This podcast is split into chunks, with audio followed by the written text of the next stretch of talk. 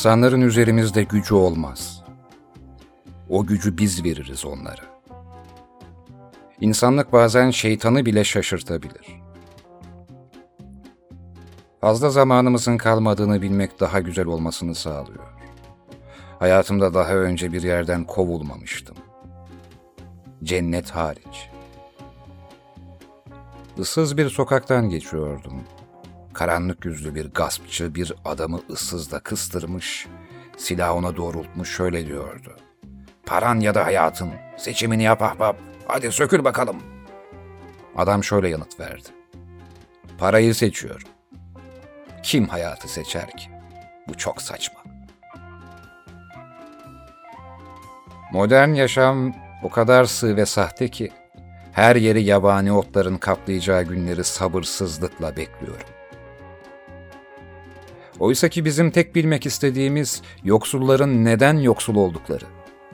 Sakın onların açlığı bizi doyuruyor ve çıplaklığı bizi giydiriyor olmasın. Savaş sanatı diye bir şey var. Eğer hünerliysen beceriksiz oyna. Eğer güçlüysen zayıfmış gibi görün.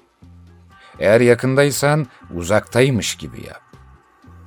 Düşmanı tanımak için önce kendini tanı. İlk başta bizim ebemiz olan zaman, gün gelecek celladımız olacak. Dün zaman bizi emzirdi ama yarın yiyecek. Her şey bundan ibaret ve biz bunu iyi biliyoruz. Hı? Biliyor muyuz?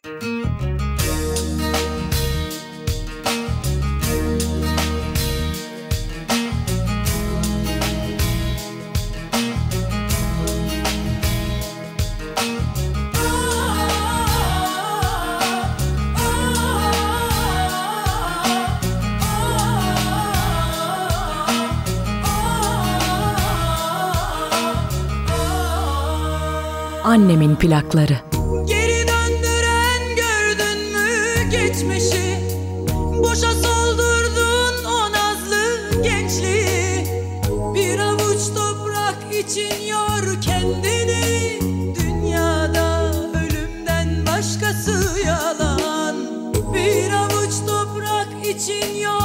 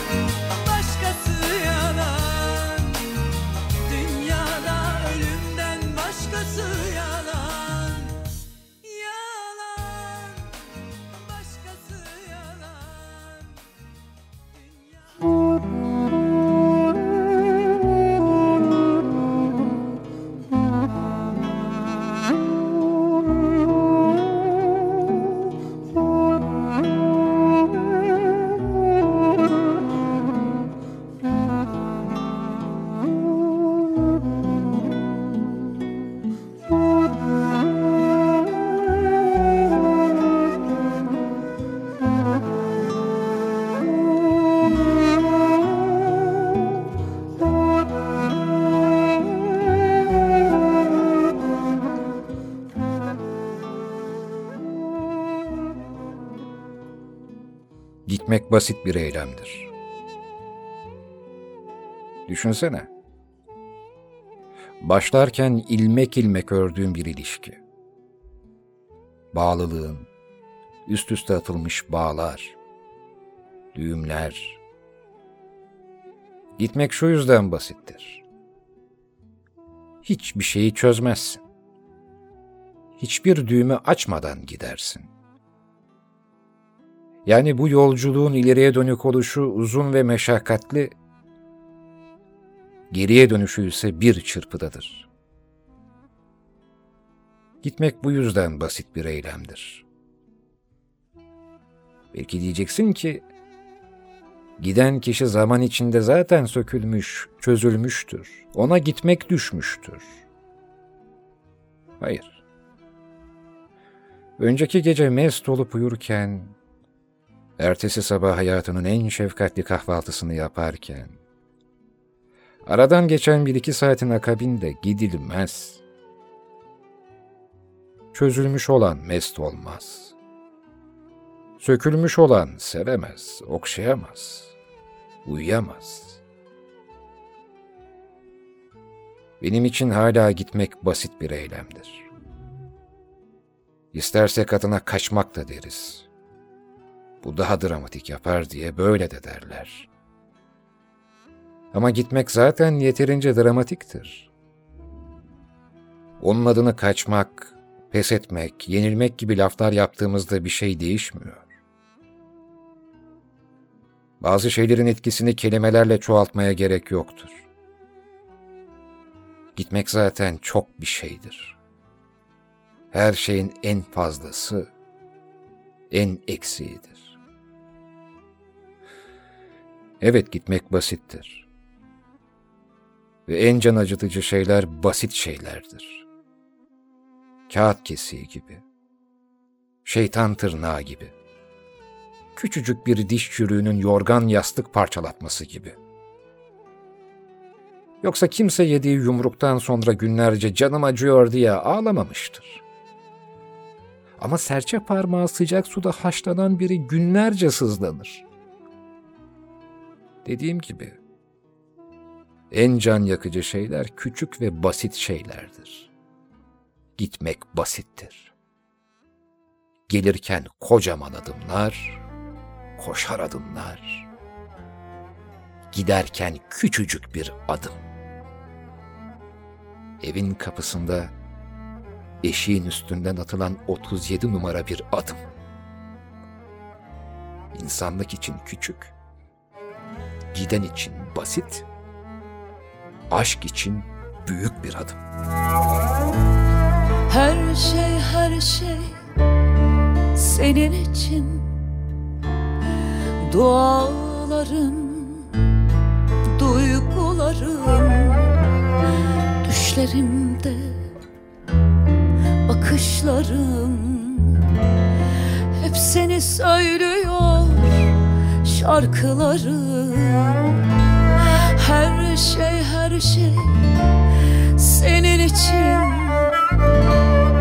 Dualarım, duygularım Düşlerimde bakışlarım Hep seni söylüyor şarkılarım Umurumda değil duyarsa duysun Varsın olsun. Kim görürse görsün bırakıp gitmeyi Kolay mı sanıyorsun? Söyle sevgimi herkesler duysun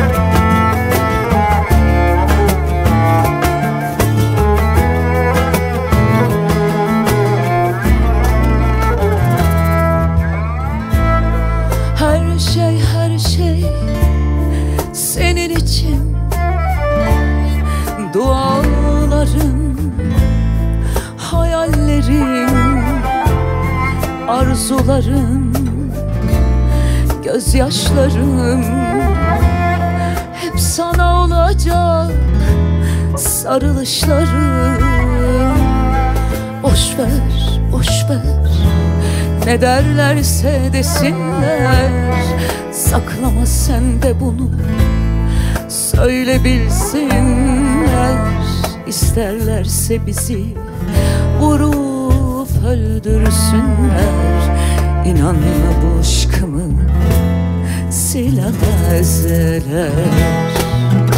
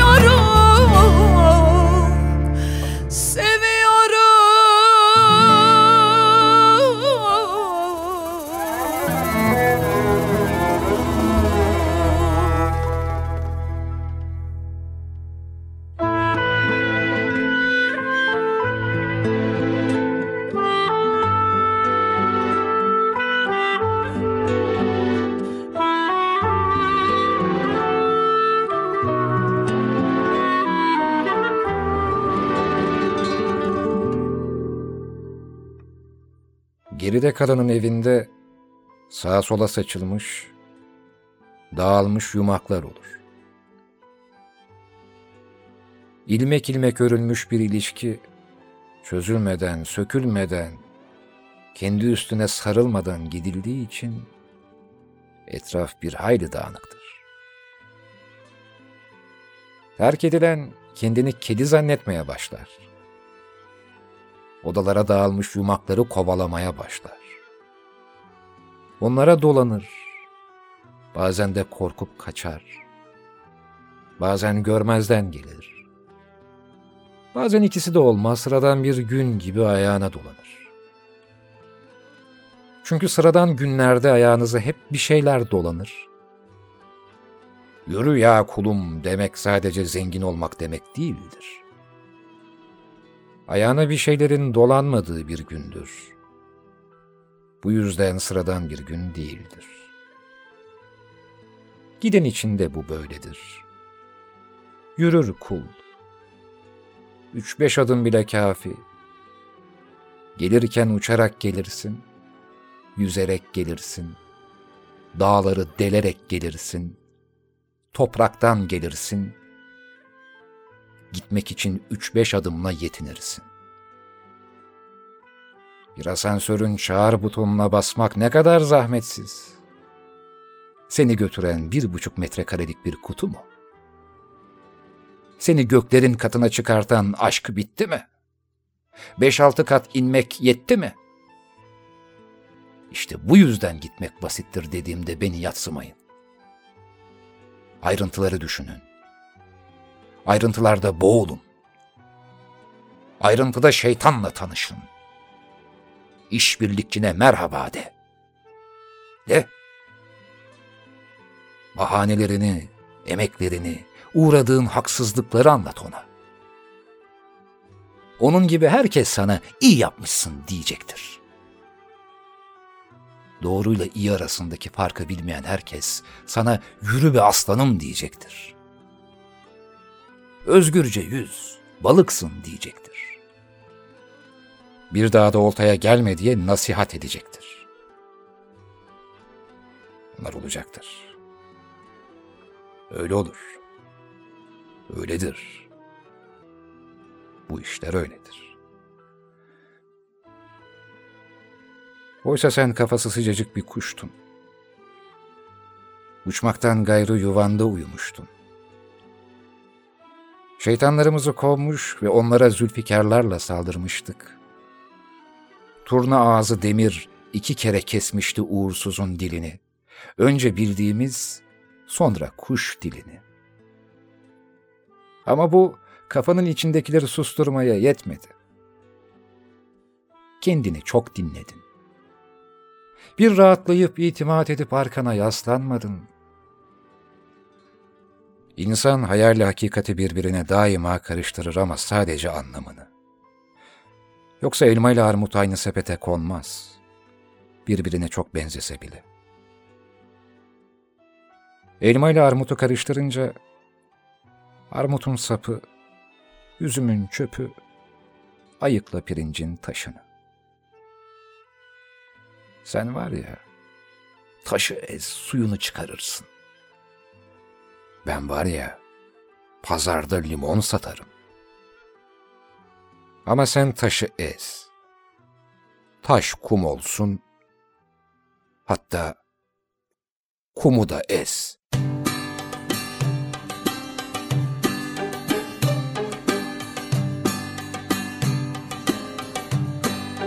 Annemin plakları.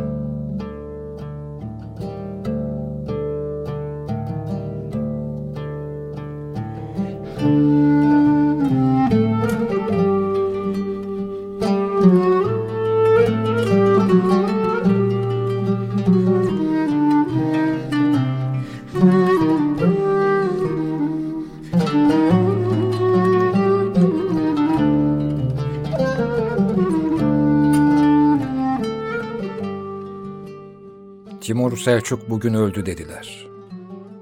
Ölmez dedim. En fazla notaların sonsuzluğuna yürümüştür o. Nereye payidar demişim içimden. Nereye usta?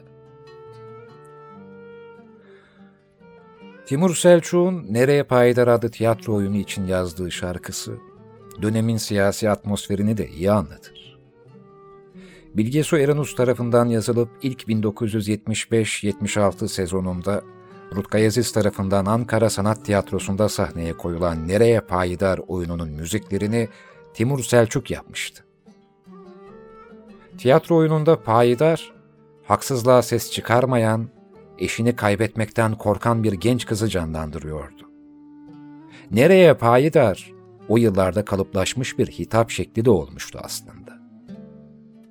Payidarın gerçek manası ise sonsuza kadar yaşayacak, kalıcı olan Farsça bir kelimeydi. Birlik, üretim ve girişimcilik yerine bir an evvel evlenip sadece çocuk yapmak isteyen ve hayattan başka beklentisi olmayan, hayata bir şeyler katmak istemeyen insanları ithafen de tanımlayabiliriz bu şarkıyı. Ben bu sözleri ve daha fazlasını sevgili anlayıcılar, 90'lı yıllarda ve 2012'de radyoda telaffuz etmiştim. Timur Selçuk'tan çok bahsetmiştim. Bazı bölümlerimin afişini kapladı. Fragmanımda yer aldı. Neden tiyatrolarında bu oyuna yer vermedi lümpen sanat seviciler? Dizilerde kadın konusu sürekli ağlayan, yıkılan, yerlerde sürünen, hatta intihar eden rolünde hiç buna dikkat ediyor musunuz? Direnen, savaşan ve cinsiyetçilikle değil, insan hakları ile ilgilenen kadınlar da var. Ama bunların haberi ve filmi az yapılır. Ezilen kadınlar meşrulaştırılmaya çalışılır. Pandemi sürecinde bazı kurumların ve fabrikaların işsiz bıraktığı, tazminatını vermediği kocasına omuz vermek için bebeğiyle fabrika önlerinde eylemlere katılan kadınları göstermez bazı haber bültenleri. Bu şarkının takdimi böyle işte. Sıradaki şarkı demiyorum size. Şarkı neyi anlatıyor? 1975'te yazılan bu tiyatro eseri, tiyatro için yazılan müzik eseri neyi anlatıyor? Ben size bu yıl anlatıyorum ve bunlar olurken anlatıyorum. Ama çok riskli konular. Ve yıl 1975'ti üstelik. Bir kadına sorarsın. Bugün de sorabilirsin. Nereye Payidar? Nereye Ayşe? Nereye Fatma? Hala evlenip kurtulmayı düşünen kadınlar yok mu sanki? Gündüz televizyon kanallarında bol makyajlı ve düğün saçlı, yemek giyim programlarında gırtlağının ve üstündekinin derdine düşmüş saçmalıklarıyla boy gösteren kadınlar yok mu? Her akşam televizyon dizilerinde neden CEO'suna aşık olan kadınları izliyor bu memleket? Asıl aşağılama bu konularda değil mi? Gündüz kuşaklarında görgüsüz safa hayatı sergileniyor ekranlarda her gün. Ve ne Timur Selçuk'u tanıyor ne de nereye paydarı biliyorlar. Oysa o, yıkılmış kadını çığlık çığlığa şarkı söyleyerek isyan ederken anlatmıştı bestelerinde. Toplum acı çeken kadınları gördüğü kadar, direnen, mücadele eden, cesur kadınları da görmeli ki biraz güven gelsin, ilham gelsin ya. Biraz güç gelsin. Şiddet konusuysa, kesinlikle bu anlattıklarımdan ayrı bir mesele olduğu için lütfen çok rica ediyorum bu söylediklerimle ilişkilendirmeyin. Tamamen anlayıcılığınıza güvenerek söze devam etmek istiyorum. Çünkü konu başka bir şey. Nereye payidar şarkısını açın bir dinleyin. Ardından kadın erkek tüm millet için dönek türküsünü dinleyin. Yani Timur Selçuk'un şarkılarını söylüyorum şu anda. Ha, aşk mı? Ayrılık acısı çekenleriniz varsa onlar da kırık kalpleri dinlesinler. Çocuk mu, evlat mı? Evladı anlatan Kızıma adlı şarkısını dinlesinler. Biliyor musunuz o şarkıyı? Ben çalmıştım daha önce. Hepsini zamanında yayınlarımda çaldım zaten ama biraz daha içselleştirmek istiyorsanız Bedrettin albümünde evvel benem, ahir beneme bir kulak verin. Timur Selçuk'un e, albümünde. Ve aynı Nereye Payidar gibi Bedrettin albümü de Timur Selçuk'un orijinal tiyatro müziklerinden oluşuyor. Peki günümüzde kaç tane tiyatro müziği albümü yapılıyor? Dizi müziklerini hiç saymıyorum çünkü hepsi birbirine benziyor. Dramatik bazı sesler birbirinin aynı hatta. Ya da komik sahnelerde klarnetle aynı zortlatmalar. Her şeyin birbirine benzetildiği günümüzde dizilerin sahnelerini, şarkıcıların seslerini, ünlülerin tarzlarını ard arda gösterdiklerinde özel farklar bulmak çok zor. En azından benim için.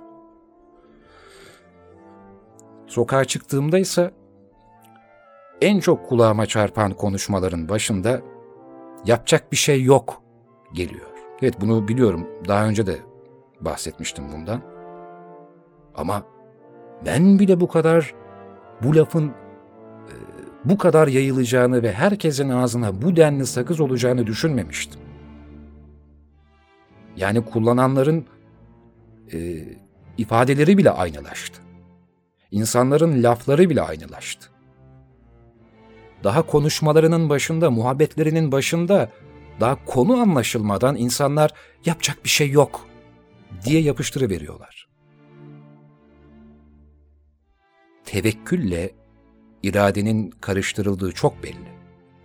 Ama ikisinden de bir haber olan insanlar her şeye de yapacak bir şey yok derken neden yaşıyorlar acaba çok merak ediyorum. Bu kadar yapacak bir şey yoksa ne yapıyorlar o zaman? Evet konu Timur Selçuk'tan nereye geldi değil mi? Gelir tabii.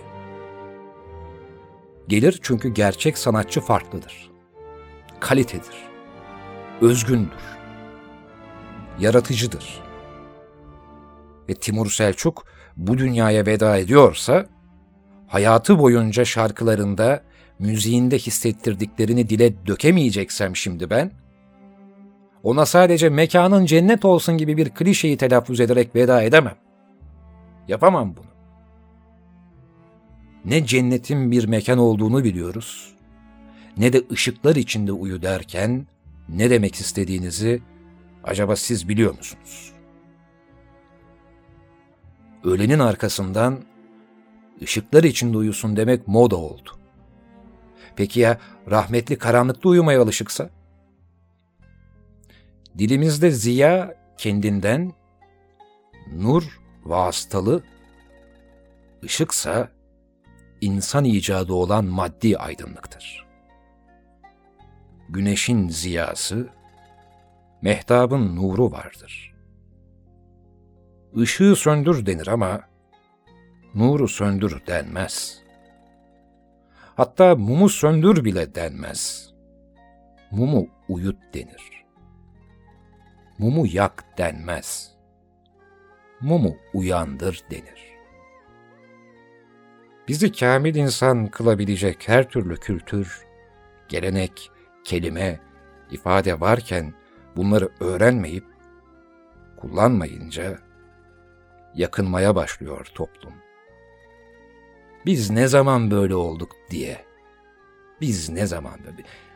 Hayatın incelikleri için her şey varken bunu kullanmıyorlarsa şikayet etmesinler. Bunun zamanı yok. Ne zaman böyle olduk? Hep böyleydi. Şikayet hakkı incelikleri bilip kalınlıklara toslayanlarındır.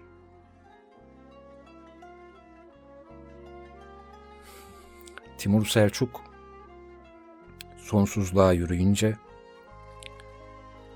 onun şarkılarında anlattıklarından bir kez de böyle bir vefat haberiyle etkilenip daha da içselleştirdiğimin farkındayım. Her ne kadar toplumsal konulara çok girmek istemesem de istememekle de olmuyor. Neyse o yansıyor işte. Mikrofona da yansır, cep telefonu kamerasına da yansır, televizyonlara da yansır. Timur Selçuk, seni unutmayacağım. En yakın dostlarımdan birinin şan hocası olduğunu bile ben o sabah öğrendim. Daha da tuhafı, ben o sabah vefat haberinden, daha doğrusu öğlen, e, haberim yoktu. Almışım akordiyonu elime. Neden bilmiyorum. Bir 40 dakika, 35 dakika falan. Arda arda İspanyol meyhanesini çaldım. Akordiyonu yerine koydum. İşte telefonu aldım elime. Bir baktım haber. Timur Selçuk öldü. Ka- kaç defa insanın hayatına böyle bir denk geliş, denk geliş olur. Yani cümleyi de kuramıyorum çünkü anlat anlatamıyorum bunu. Hiç haberim yokken önceki akşam ondan bahset. O gün işte öğleyle sabah arasında vefattan haberin yokken dakikalarca İspanyol meyhanesini çalış çal. Sonra adamın öldüğünü öğren. O yüzden diyorum. Daha çok çıkacaksın karşıma. Ve ben İspanyol meyhanesinde çığlık çığlığa akordeon çalacağım. Kararmış Tahta masamızda bir şişe şarap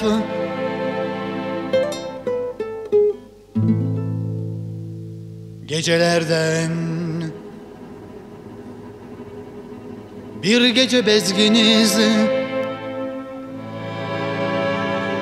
Üstelik Adam akıllı sarhoşuz. Ellerin Ellerimde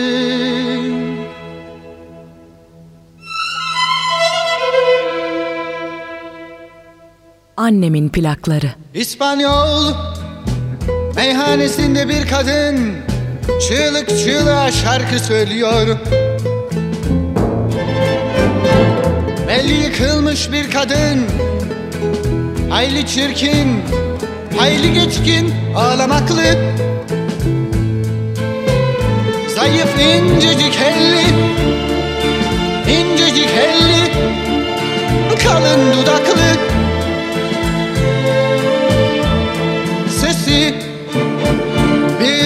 tokat gibi patlıyor kulaklarımızda.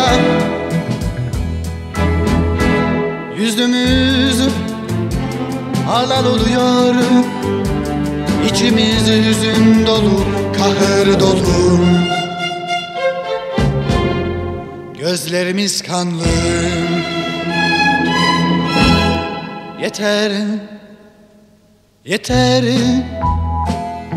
Öleceksek ölelim. Hadi vur kendini şaraba Kedere ve aşka vur. Yeter yeter. Öleceksek ölelim. Hadi vur kendini şaraba Kedere ve aşka vur. Daha içelim. Hey! Daha içelim. Hey hey! Daha içelim içelim. Hey hey Daha içelim. Hey Daha içelim. İspanyol Meyhanesinde bir gece Seninle Seninle baş başayız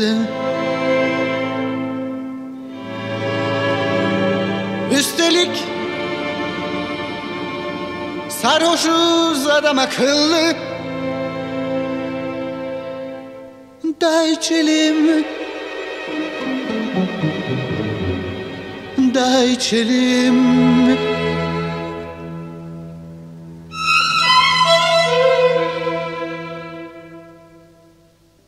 İspanyol Meyhanesinde öldüğümüzü kimse bilmesin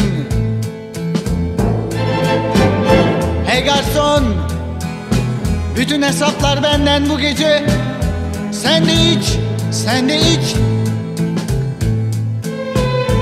Kapat kapıları.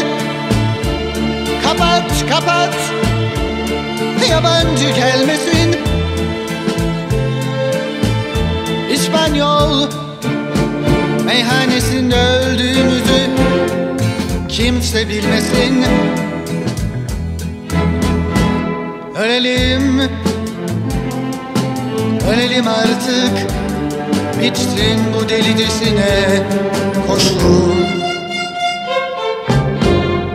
Bitsin bu koşu. Yeter. Yeter.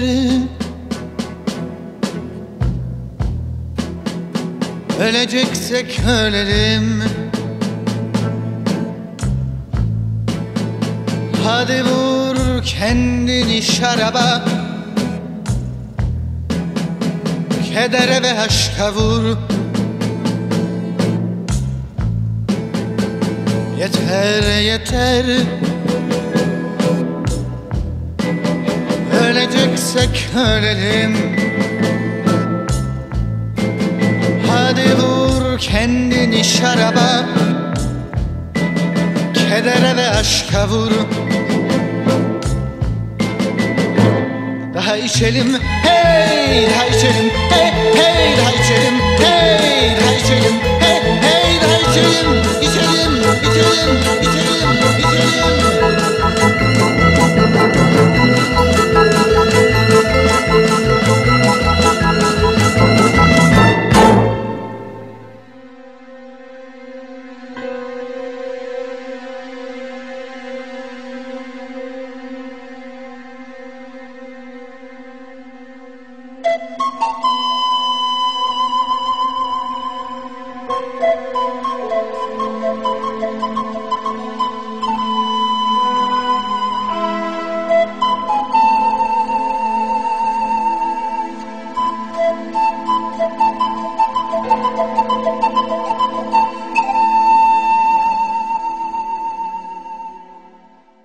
başka insanla ilişkilerimizde en önemli hata kaynakları iyi kalpli olmak veya o insanı sevmektir. Bir tebessüm, bir bakış, bir omuz yüzünden aşık oluruz. Bu kadarı yeterlidir. Sonra umut veya hüzün dolu uzun saatler boyunca bir insan imal eder, bir kişilik yaratırız. Ve ardından aşık olduğumuz kişiyle görüştüğümüzde karşımıza ne kadar acımasız gerçekler çıkarsa çıksın, o bakışın, o omzun sahibinden, bu iyi yürekli mizacı, bizi seven kişiliğini bir türlü ayıramayız. Gençliğinden beri tanıdığımız bir insan yaşlandığında, gençliğini ondan ayıramayışımız gibi. Bir genç kızı sevdiğimizi sanırız. Oysa sevdiğimiz şey, kırmızılığı geçici olarak onun çehresinde yansıyan şafaktır. Çoğu kez aşık olduğunuzu anlamanız, hatta belki aşık olmanız için ayrılık gününün gelip çatması gerekir. Psikopatoloji aleminin korkunç yasalarına göre önemli kaçınılması gereken eylem, gaf olan eylem, aynı zamanda sakinleştirici eylemdir.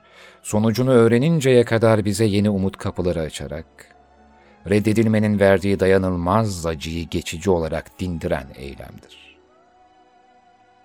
Öyle ki, acı fazlasıyla güçlü olduğunda, gafa gözün kapalı dalarsın.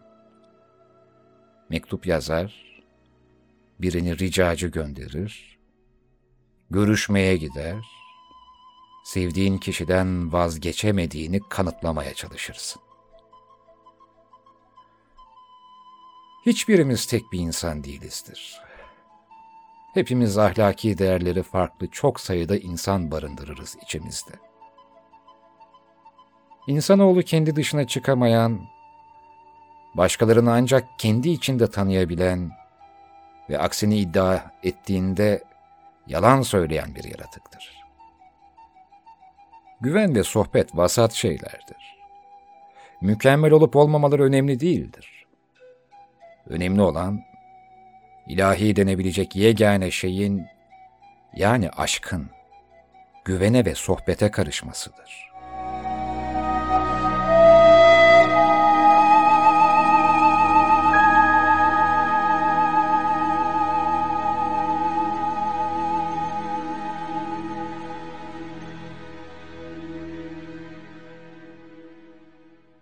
Öğüt veren, destek olan, teselli eden arkadaş, ötekinin derdine merhamet duyabilir.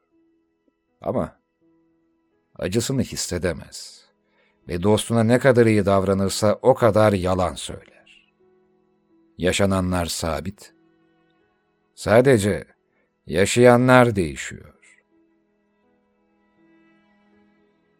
Bütün vaktini yanlış bir takım tahminlerde bulunmakla geçiren kıskançlığın, gerçeği keşfetmeye gelince ne yoksul bir hayal gücü sergilediği şaşılacak şeydir.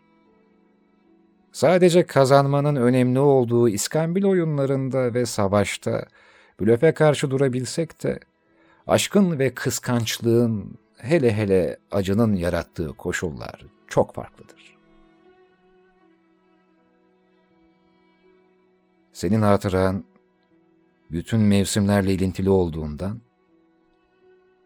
seni unutabilmek için felç geçiren bir ihtiyarın okumayı yeniden öğrenmesi gibi benim de hepsini baştan öğrenme pahasına da olsa bütün mevsimleri unutmam gerekirdi. Evrenin tamamından vazgeçmem gerekirdi. Hiçbir duyguyu barındıramadığım bir boşluk oluştu içimde birden. Sonrası yok. Benim nazarımda bir hiç olduğunu zannettiğim şey, demek ki aslında bütün hayatım, her şeyimdi. İnsan kendini ne kadar az tanıyor. Bir arzumuzun gerçekleşemeyeceğini düşündüğümüz anda onu tekrar önemsiyoruz. Örselenmiş zihnimi pençelerinin arasına hapseden o zalim kartala bakıyordum. Masum hayalleri takılmış görüyorum. Müşfik kirpiklerine duru gözlerinin. Olacakları değiştiremeyeceksek eğer, vaktinin henüz gelmemiş olması ne işe yarar? Bir acı sonuna kadar yaşamadıkça geçmez. Derler. Hani şu tüketmek meselesi. Acının bitmesi için tükenmesi gerekir ya. Hani öyle derler ya. Ama bir yandan da denir ki bir bakış bakar, kaybolur bütün acılar.''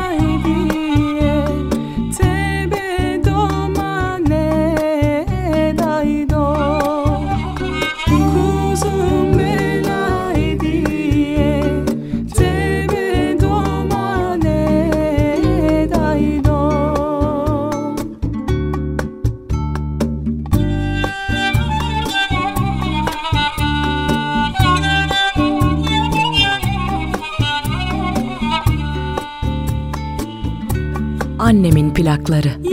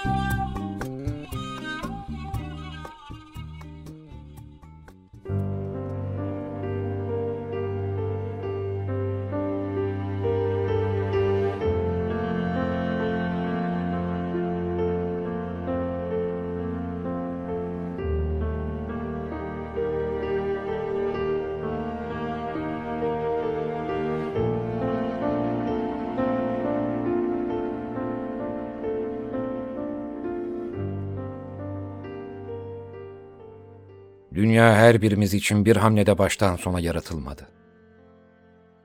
Yaşadıkça hiç aklımızdan geçmeyen neler neler eklendi dünyamıza.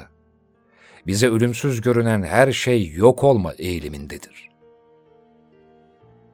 Görünüşe bakılırsa, zihnimiz doğal bir panzehir salgılama yetisine sahip ve bu panzehir, yaptığımız tahminleri aralıksız olarak bize zarar vermeden imha ediyor. Peki ama, hayatımızın temeli daimi bir yalan değil miydi? Ha? Öyle değil mi? Değil miydi? Zaman geçer ve yalandan söylediğimiz her şey yavaş yavaş gerçeğe dönüşür. Acı ne kadar keskin olursa olsun, organizmada yarattığı rahatsızlık ne kadar derin görünürse görünsün, zihin, dokuların sahip olmadığı bir yenilenme gücüne sahip olduğu için, daha doğrusu, kendini olduğu gibi korumaktan aciz olduğu için, teşhis, nadir istisnalar dışında olumludur. Ey hayat!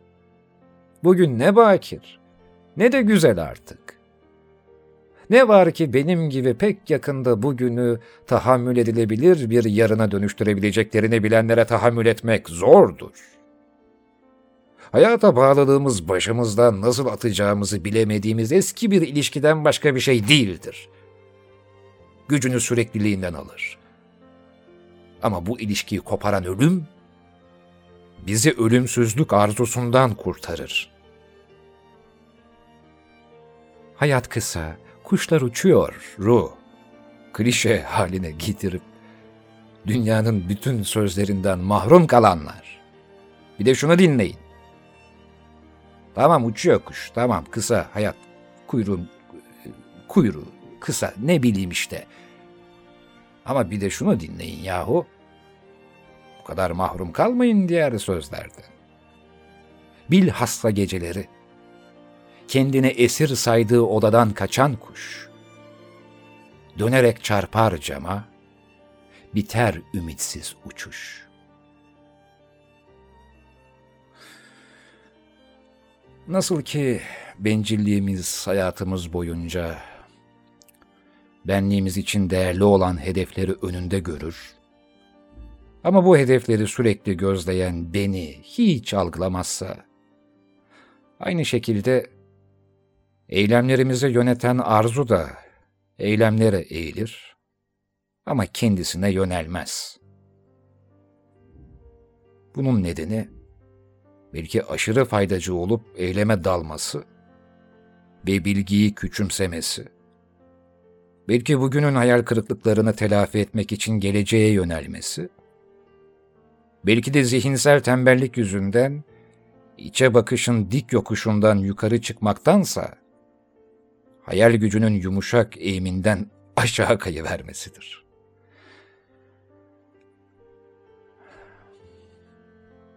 Kusursuz bir tahlil yaptığımı, her şeyi hesaba kattığımı düşünmüştüm. Kalbimin derinliklerini gayet iyi bildiğimi zannetmiştim. Ama zekamız ne kadar keskin olursa olsun, kalbimizde yer alan tek tek duyguları algılayamayız çoğu zaman uçucu halde var olan duygularımız, onları ayrıştırabilecek bir olgu tarafından katılaştırılmadıkları sürece kendilerini belli etmezler.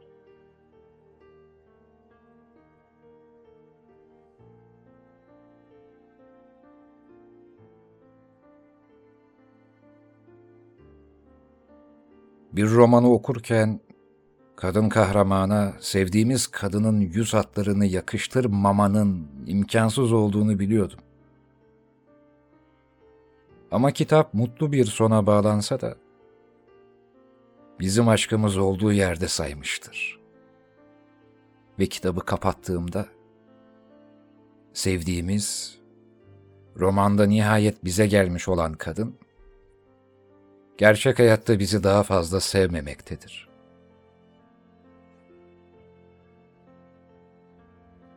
Bir insan aramızdaki bağlar sadece zihnimizde mevcuttur. Hafıza zayıfladıkça bu bağları gevşetir. Kanmak istediğimiz ve başkalarını aşk, dostluk, kibarlık adına herkes ne der korkusuyla veya görev duygusuyla inandırdığımız hayale rağmen tek başımıza var oluruz.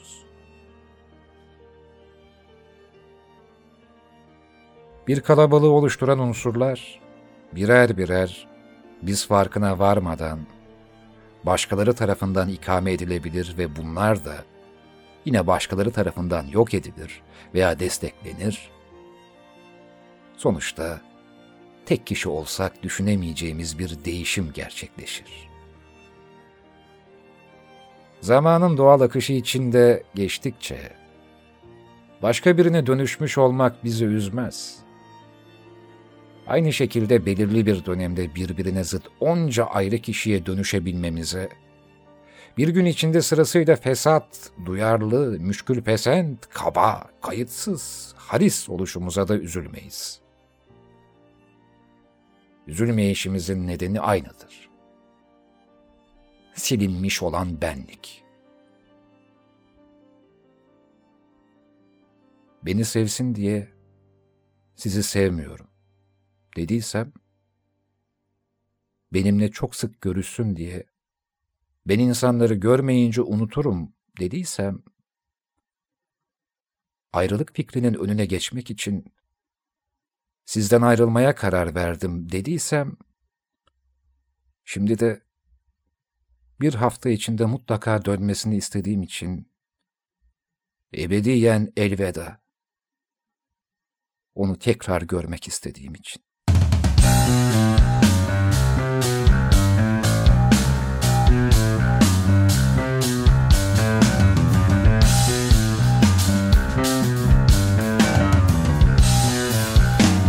Annemin plakları.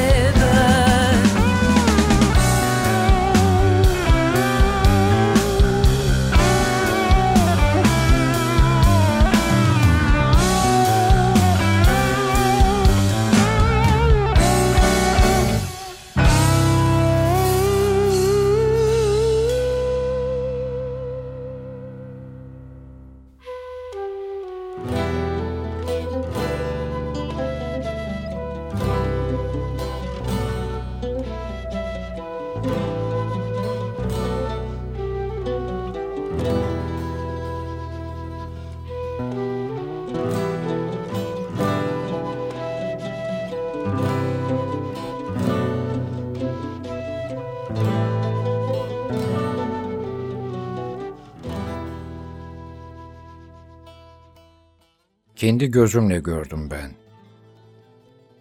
Yetenekli, verimli, özgür insanlar daha 30 yaşlarında okuma yüzünden yıpranmışlar. Artık birer kibrit gibidirler. Sürtmek gerekir onları. Bir düşünce kıvılcımı versinler diye.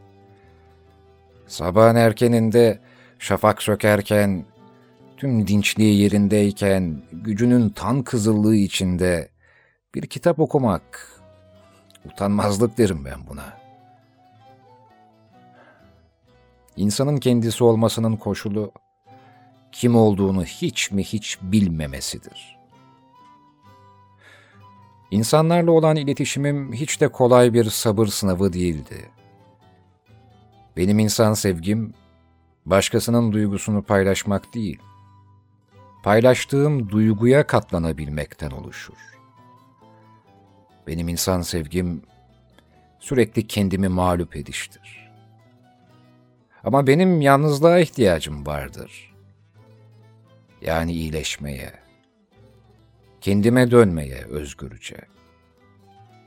Susan kişiler, yoksundurlar yürekten gelen incelik ve nezaketten. Bir itirazdır suskunluk tamam. Ama yutu vermek zorunlu olarak kötü bir kişilik oluşturabilir. Hem şüphe değil, kesinliktir insanı deli eden. Kuşku değil, emin oluştur çıldırtan. Bağışlaya bağışlaya öldü bağışlamanın mutluluğu. Kendi bolluğundan bezdi erdemim. Durmadan bağışlayan için tehlike, utanmayı unutmaktır.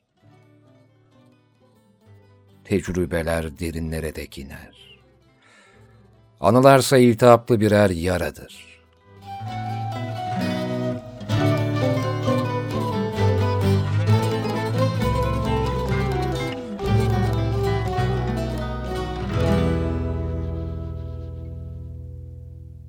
Bir masalla da noktalayayım isterseniz.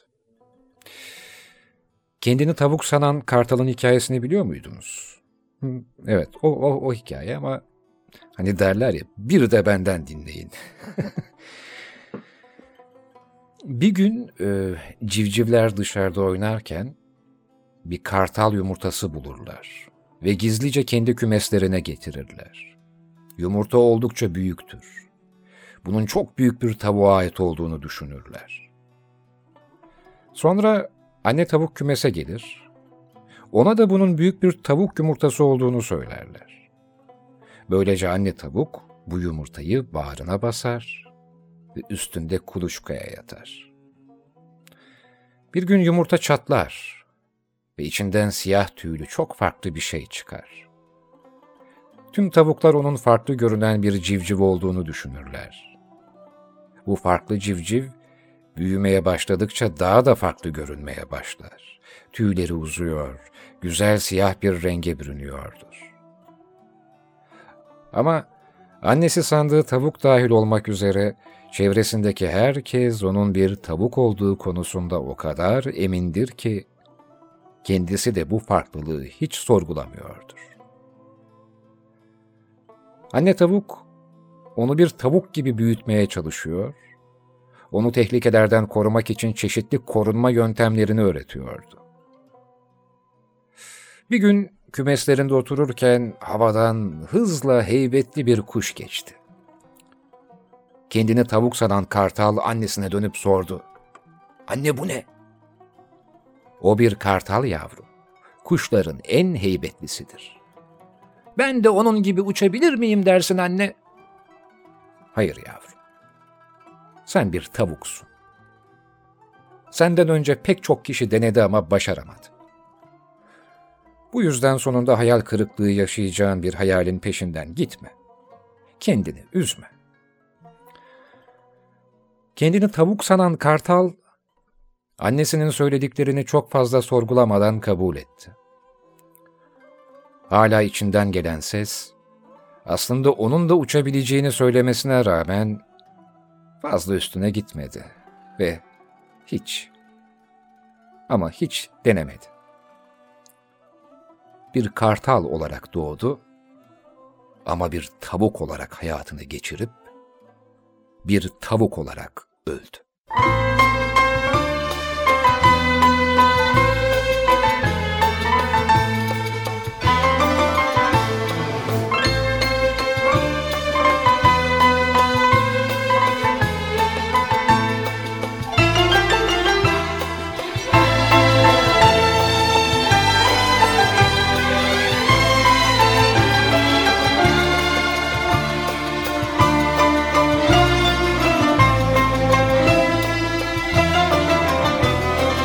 Annemin plakları. Kaderimde hep güzeli aradım. Kaderimde hep güzeli aradım. İçimdeki sazlar başka, söz başka. İçimdeki sazlar başka, söz başka İçimdeki sazlar başka, söz başka. İçimdeki sazlar başka, söz başka